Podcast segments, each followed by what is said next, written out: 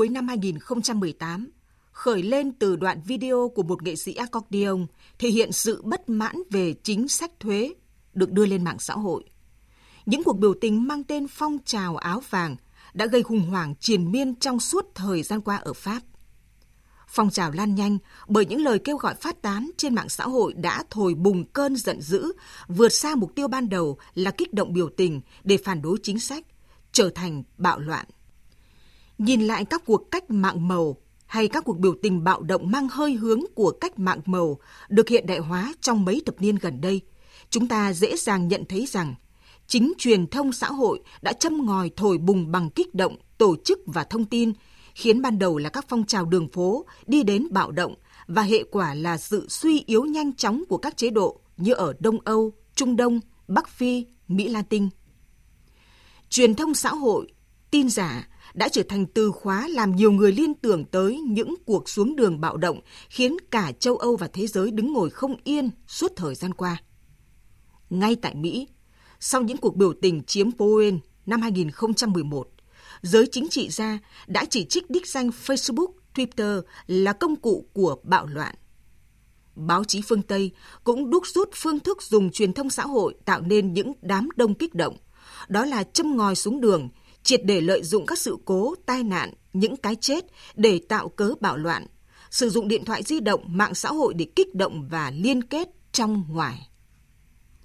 Truyền thông xã hội là một dòng chảy thông tin trên nền tảng dịch vụ công nghệ cho phép người dùng tạo ra, chia sẻ, trao đổi, thảo luận và thay đổi các nội dung thiết lập thành các mạng lưới liên kết và tương tác xã hội.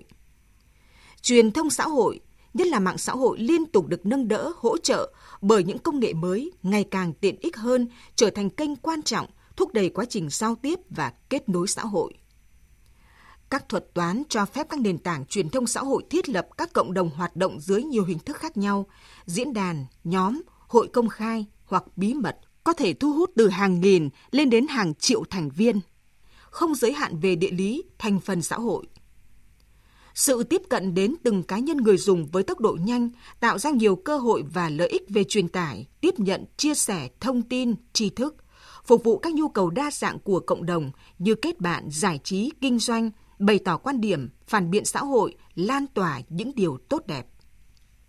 Đồng thời, cũng từ các nền tảng truyền thông xã hội bộc lộ những tác động tiêu cực ẩn chứa những nguy cơ phức tạp khó lường, thậm chí là có khả năng gây chia rẽ sâu sắc, kích động hận thù trong các cộng đồng xã hội, nhất là ở các quốc gia đa sắc tộc tôn giáo.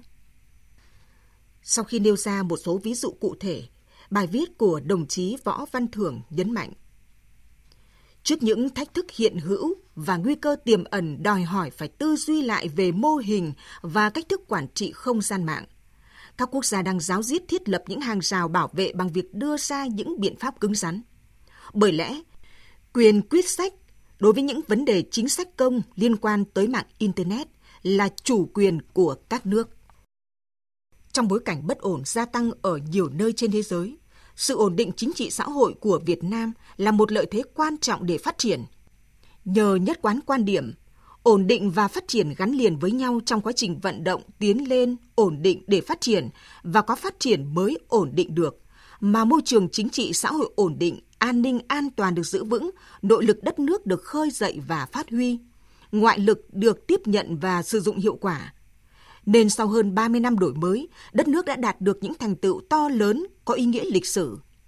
Việt Nam trở thành điểm đến hấp dẫn của các nhà đầu tư, của du khách, là điểm hẹn của khát vọng hòa bình thế giới. Ổn định chính trị xã hội dựa vào những nhân tố bên trong và bên ngoài. Trong đó, nhân tố cốt lõi là yên dân, là đoàn kết và đồng thuận, là niềm tin xã hội. Trong quá trình dựng nước, giữ nước, các bậc minh quân luôn coi yên dân là kế sâu rễ bền gốc. Gốc có vững thì cây mới yên, thế nước mới vững bền. Về vấn đề phát triển Internet và việc sử dụng mạng xã hội ở Việt Nam, bài viết của đồng chí Võ Văn Thưởng cho rằng sau hơn 20 năm Internet có mặt từ năm 1997, với hơn 60 triệu người sử dụng, Việt Nam là quốc gia đứng thứ 18 trên thế giới về tỷ lệ người dân sử dụng Internet và là một trong 10 nước có lượng người dùng Facebook và YouTube cao nhất thế giới. Điều đó cho thấy sự cởi mở năng động của Việt Nam trong tiến trình hội nhập cùng thế giới số. Cũng như các quốc gia khác trên toàn cầu, Việt Nam đang khai thác và phát huy những đặc tính ưu việt của truyền thông xã hội, đồng thời cũng đang phải đối mặt với những tác động tiêu cực khó kiểm soát từ dạng thức truyền thông mới này. Sự lệch lạc trong nhận thức về các vấn đề chính trị, kinh tế, văn hóa, xã hội sẽ dẫn đến sai lầm trong hành vi, tạo nên những mối nguy cơ về an ninh bất ổn chính trị xã hội. Một bộ phận người sử dụng mạng xã hội ở Việt Nam thường có xu hướng quan tâm, thích like và chia sẻ thông tin giật gân tiêu cực trái chiều hơn thông tin tích cực, một cách cố tình hoặc vô ý thức, bất chấp các hậu quả. Về việc phải tăng cường quản lý việc sử dụng Internet và mạng xã hội, bài viết của đồng chí Võ Văn Thưởng nhấn mạnh Bài học từ những cuộc cách mạng màu cho thấy không thể chủ quan lơ là, mà cần phải chủ động nhận diện ngăn chặn kịp thời những nhân tố lợi dụng truyền thông xã hội để tác động đến ổn định chính trị xã hội từ nhiều hướng, nhiều cách thức khác nhau. Yêu cầu ấy đòi hỏi phải nhìn nhận đúng về truyền thông xã hội ở cả hai mặt tích cực và tiêu cực, nhận diện và quản lý những tác nhân gây ảnh hưởng để bảo vệ phát huy những giá trị tiến bộ được xã hội thừa nhận đồng thời hạn chế đẩy lùi triệt phá những tác động tiêu cực bằng những giải pháp mạnh mẽ, đồng bộ và hiệu quả. Một là trong lãnh đạo chỉ đạo, cần tiếp tục quán triệt nhận thức đúng đầy đủ quan điểm, không ngừng đổi mới tư duy lãnh đạo, chỉ đạo và quản lý báo chí điện tử, mạng xã hội và các loại hình truyền thông khác trên Internet theo kịp sự phát triển của công nghệ Internet, chủ động kiên trì thúc đẩy phát triển đúng hướng đi đôi với quản lý chặt chẽ. Xác định rõ đây là môi trường mở, độc đáo, đặc biệt quan trọng, nằm bên cạnh dòng chảy thông tin của truyền thông truyền thống, cần được khai thác tối đa mặt tích cực, cổ vũ những giá trị tiến bộ, định hướng và tiến hành đấu tranh đối với những nhận thức tư tưởng, quan điểm sai trái. Do đó, phải chủ động đánh giá dự báo chính xác tình hình, chú trọng giải quyết thấu đáo các vấn đề bức xúc của người dân, khắc phục hiệu quả những hạn chế bất cập, không để hình thành điểm nóng, những xu hướng tiêu cực trên mạng xã hội. Các cơ quan chức năng cần cung cấp thông tin cho báo chí một cách đầy đủ, công khai, minh bạch, kịp thời, nhất là với các vấn đề quan trọng được người dân quan tâm, không để cho các thế lực thù địch lợi dụng, chiếm lĩnh truyền thông xã hội. Đồng thời, giữ nghiêm kỷ luật thông tin, kiên quyết đấu tranh xử lý nghiêm khắc với các phần tử cơ hội chính trị tự diễn biến, tự chuyển hóa, cố tình làm lọt lộ cung cấp thông tin nội bộ, hỗ trợ cho các phần tử mạng xã hội đưa tin sai sự thật, kích động, tấn công vào nội bộ. Hai là khẩn trương thể chế hóa, tăng cường hiệu lực hiệu quả quản lý trong thực tiễn, tích cực xây dựng khuôn khổ pháp luật khoa học tiến bộ để truyền thông xã hội hoạt động phát triển lành mạnh, đúng hướng. Thời gian qua, những thay đổi chóng mặt về thuật toán của các nền tảng công nghệ làm khó cả về nhận thức và hành động, khiến các cơ quan chức năng vốn đã chậm trễ, hạn chế trong quản lý không gian mạng lại càng lúng túng bất cập, chưa theo kịp trong việc hoạch định chính sách, pháp luật đối với truyền thông xã hội. Để quản lý tốt, cần nhanh chóng tiếp tục hoàn thiện đồng bộ hệ thống văn bản pháp luật với các điều khoản cụ thể rõ ràng sát thực phù hợp theo kịp tốc độ biến động của truyền thông xã hội, thay vì chỉ dừng ở quy tắc điều chỉnh mang tính khuyến nghị đạo đức và văn hóa. Bởi lẽ, khi các ràng buộc pháp lý không cụ thể rõ ràng và đủ mạnh, thì các quy tắc đạo đức văn hóa cũng rất khó để đi vào cuộc sống. Kiên trì vấn đề có tính nguyên tắc là các nhà mạng, nhà cung cấp dịch vụ, khai thác dịch vụ, nhất là các doanh nghiệp cung cấp dịch vụ xuyên biên giới phải có trách nhiệm tuân thủ luật pháp Việt Nam, tôn trọng chủ quyền lợi ích an ninh quốc gia Việt Nam. Yêu cầu các đối tác phải thể hiện sự hợp tác tuân thủ các quy định khi vào Việt Nam như đặt cơ quan đại diện, thiết lập tính chính danh của người dùng trong đăng ký tài khoản – phối hợp tích cực để kịp thời bóc gỡ những trang mạo danh các đồng chí lãnh đạo của Đảng, Nhà nước, xóa bỏ triệt đề các tài khoản đưa thông tin sai sự thật. Cần coi trọng hơn các biện pháp kinh tế, yêu cầu trách nhiệm của những doanh nghiệp phải tương xứng với lợi ích mà họ được hưởng tích cực triển khai thực hiện luật an ninh mạng với các chế tài đủ mạnh để răn đe xử lý những hành vi vi phạm gây hại như lưu trữ, cung cấp, đăng tải, phát tán tin giả, sai sự thật, xuyên tạc, vu khống, nói xấu, kích động, chống phá đảng nhà nước trên Internet, mạng xã hội. Ba là phát huy vai trò chủ động tiên phong dẫn dắt định hướng của báo chí trong thông tin tích cực báo chí cách mạng cần khẳng định hơn nữa vai trò vị thế của mình trong thời đại kỹ thuật số.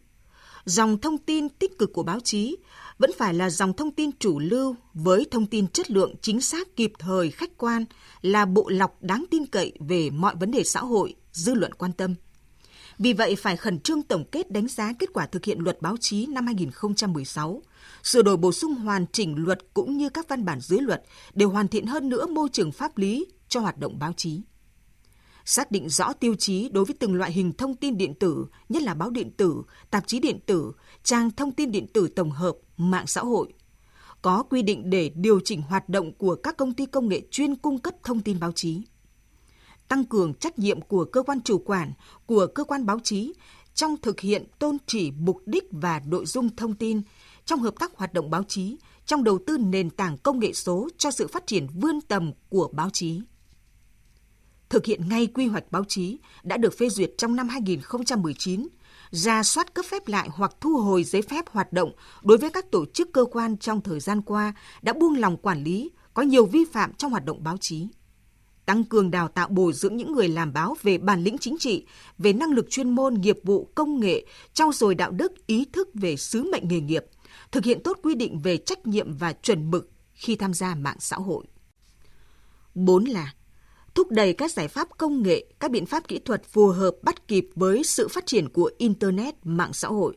khuyến khích mạng xã hội có nền tảng công nghệ trong nước phát triển, khuyến khích các cơ quan tổ chức trong nước xây dựng mạng xã hội nội bộ, tăng cường ứng dụng công nghệ để phòng ngừa phát hiện xử lý kịp thời các thông tin sai sự thật, xấu, độc, có ảnh hưởng đến ổn định chính trị xã hội, nâng cao năng lực phân tích, điều tra nghiên cứu công chúng, đo lường thái độ của người sử dụng Internet, tham gia truyền thông xã hội đối với những vấn đề được dư luận quan tâm. Năm là truyền thông xã hội khác biệt vì nội dung do người dùng tạo ra và thông tin mang tính cá nhân hóa cao. Do đó, sự quản lý của nhà nước là cần thiết nhưng quan trọng nhất vẫn là ý thức của người dùng. Việc người dùng nâng cao sức đề kháng, trang bị hiểu biết về pháp luật, bộ lọc văn hóa tốt, ứng xử văn minh, lịch lãm trong tranh luận phản biện, có năng lực về tin tức, đánh giá được độ tin cậy của thông tin trên truyền thông xã hội là rất quan trọng. Có như vậy, việc khai thác sử dụng mạng xã hội mới hiệu quả thiết thực và lành mạnh, người dùng mới có thể bảo vệ những giá trị của bản thân, của cộng đồng và dân tộc. Cho nên, cần chú trọng tăng cường các biện pháp tuyên truyền nâng cao hiểu biết pháp luật, ý thức trách nhiệm khi tham gia các nền tảng truyền thông xã hội của mọi công dân. Giáo dục định hướng giá trị để người trẻ biết tránh khỏi các biểu hiện lệch lạc về nhận thức và hành vi, trang bị cho học sinh sinh viên kỹ năng tự bảo vệ thông tin cá nhân, cách thức chắt lọc tiếp nhận thông tin. Phát huy vai trò của các tổ chức và cá nhân, nhất là những người điều hành website, blog, fanpage. Người trẻ trong xây dựng môi trường Internet, mạng xã hội lành mạnh. Mỗi cán bộ đảng viên, đoàn viên, hội viên tham gia mạng xã hội phải giữ vai trò là lực lượng nòng cốt đăng tải, chia sẻ, lan tỏa thông tin tích cực và xem đây là giải pháp thường xuyên, lâu dài. Việt Nam là một quốc gia có chính trị xã hội ổn định và trên đà phát triển. Tuy nhiên, cũng vẫn tiềm ẩn những nguy cơ gây mất ổn định, tạo lập môi trường thông tin lành mạnh an toàn, trong đó truyền thông xã hội là một trong những nguồn lực thông tin quan trọng, sẽ góp phần tích cực hiệu quả bảo vệ gìn giữ môi trường chính trị, xã hội ổn định, làm nền tảng cho đất nước phát triển bền vững.